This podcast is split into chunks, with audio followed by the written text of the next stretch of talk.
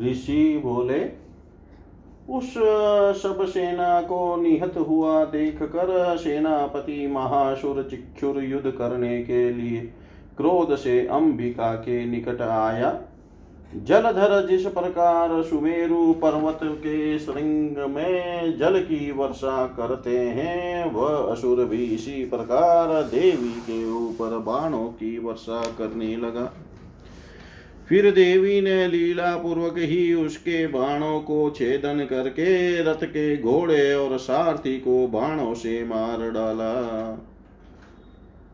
देवी ने उसी समय फिर उसका धनुष और अत्यंत ऊँची ऊँची ध्वजा काट कर उस टूटे हुए धनुष वाले किक्षुर का शरीर मारे बाणों के बींद दिया फिर जब उसका धनुष कट गया, रथ टूट गया तथा घोड़े और साथी सारथी मर गए, तब वह असुर अपनी ढाल तलवार लेकर देवी को और धावमान हुआ और अत्यंत वेग से अपनी पैनी धार वाली तलवार के द्वारा सिंह के मस्तक में आघात करके देवी के भी बाएँ हाथ में आघात किया।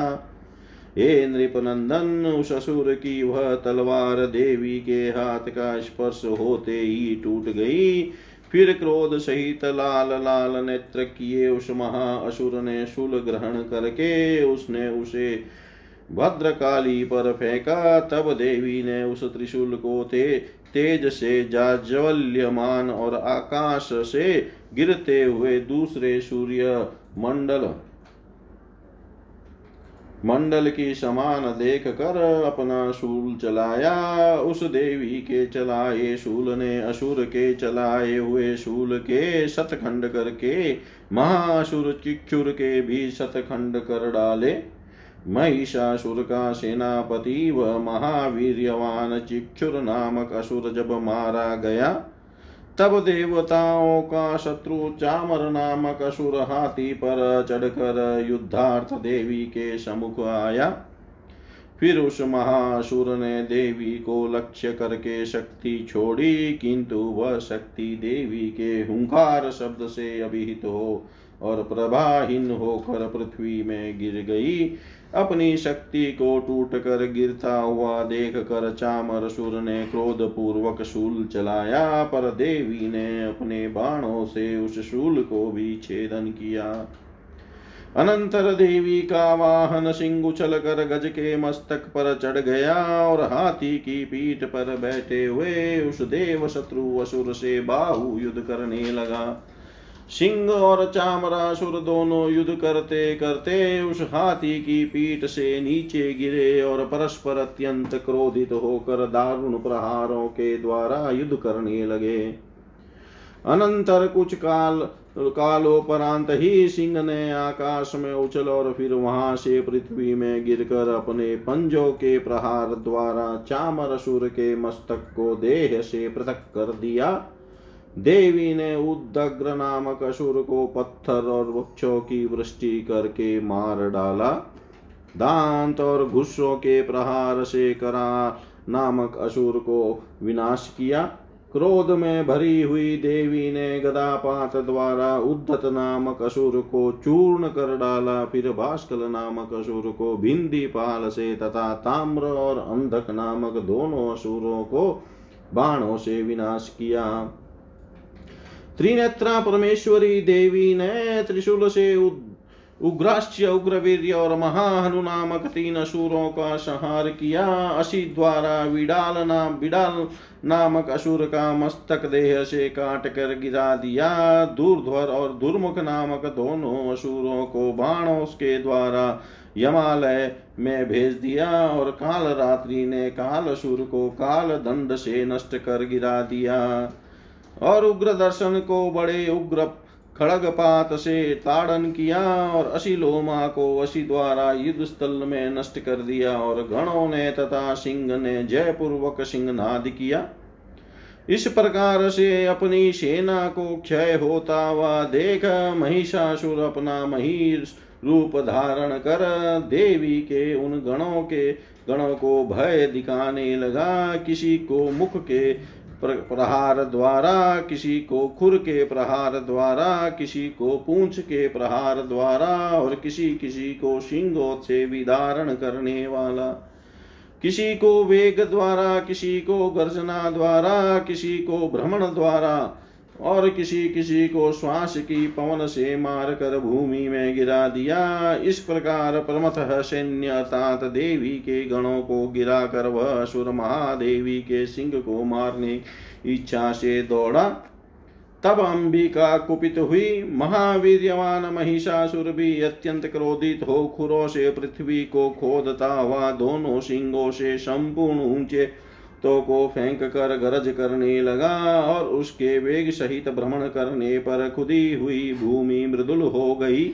तथा पूंछ से ताड़ित समुद्र चारों ओर फैलने लगा। कंपायमान सिंगों से फाड़े हुए मेधों के टुकड़े टुकड़े हो गए और इस पर इसके श्वास की पवन द्वारा सैकड़ों पर्वत आकाश से गिर पड़े। इस प्रकार कोप में भरे हुए असुर को निकट आता देख चंडिका देवी ने भी कुपित हो उस समय उसके मारने की इच्छा करी। फिर देवी ने पाश फेंकर उस महासुर को बाँध लिया और उस महासुर ने भी उस युद्ध क्षेत्र में अपना महिष रूप त्याग तत्काल सिंह रूप धारण किया। अनंतर ज्यो ही अंबिका देवी उसका मस्तक काटने में उद्दित उद्यत हुई, तब वह खड़ग हाथ में लिए पुरुष रूप में दिखाई देने लगा। इसके उपरांत देवी ने बाणों से ढाल और तलवार के सहित उस पुरुष को छेदन कर डाला। तब वह अत्यंत बड़े हाथी का रूप धारण करके शुंड से देवी के वाहन महासिंह को खींचता हुआ गर्जने लगा। तब देवी ने खड़ग से उस सिंह को खेचते हुए हाथी की सूंड काट डाली। अनंतर महासुर पुनर्वार महिष रूप धारण करके पूर्वोक्त प्रकार से सचराचर त्रैलोक्य को फिर क्षोभित, दुखित करने लगा। इसके पीछे जगत की माता चंडिका कुपित होकर उत्तम मधु पीने लगी और लाल लाल नेत्र किए बारंबार हंसने लगी। तब बलवीर मत वाला असुर भी ग्रस्त हुआ। दोनों सिंहों के द्वारा चंडिका देवी के ऊपर पर्वत फेंकने लगा।